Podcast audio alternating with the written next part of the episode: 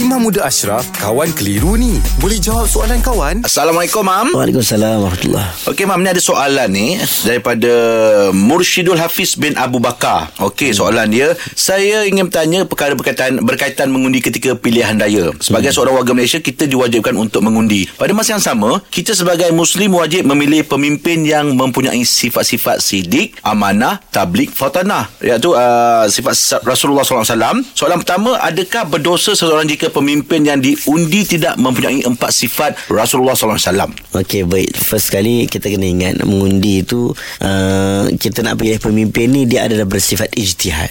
Ijtihad ni apa dia? Satu keputusan setelah digunakan uh, Usaha yang maksima Mm-mm. Untuk menilai Baik dan buruk Okey sebab itu dia tidak meletakkan Satu syarat khusus Sebagai contoh Perlu ada sifat Rasulullah Sidi amanah tabri fatanah Mm-mm. Tetapi dalam Quran Dia general Boleh dipilih pemimpin yang adil Mm-mm. Boleh dipilih pemimpin Inna man istajartal qawil amin pemimpin yang kawi kawi itu ada kemampuan untuk memimpin mm-hmm. pandai buat kerja bijaksana kemudian ditambah dengan al-amin orang yang ada ada integriti orang yang amanah mm-hmm. jadi kita gabungkan semua ini kita lihat dalam konteks tempat kita.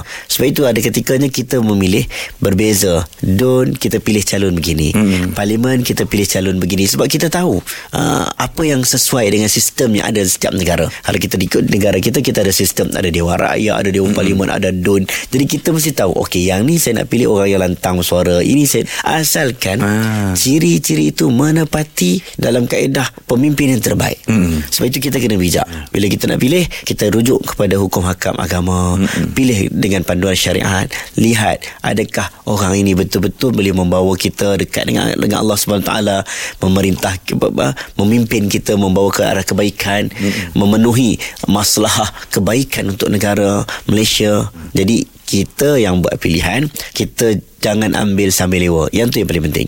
Jangan kita lebih kurang. Yang tak apa aku tak kisahlah. Mm-mm. tak setiap apa yang kita pilih itu yang akan dipertanyakan oleh Allah SWT jadi kita kena hati-hati dan kita cuba pilih yang terbaik. Okay. terima kasih Mam. Alhamdulillah. Selesai satu kekeliruan. Anda pun mesti ada soalan kan? Hantarkan sebarang persoalan dan kekeliruan anda ke Sina.my sekarang. Kawan tanya Ustaz jawab dibawakan oleh Telekong Siti Khadijah. Beli jiwa isteri dan hadiahkan set Sri Kandi SK Februari ini. Penjimatan hingga RM50. Dapatkan TPO Orchid Pink baru sekarang. Kunjungi butik SK atau layari sitikadijah.com. Siti Khadijah, lambang cinta abadi.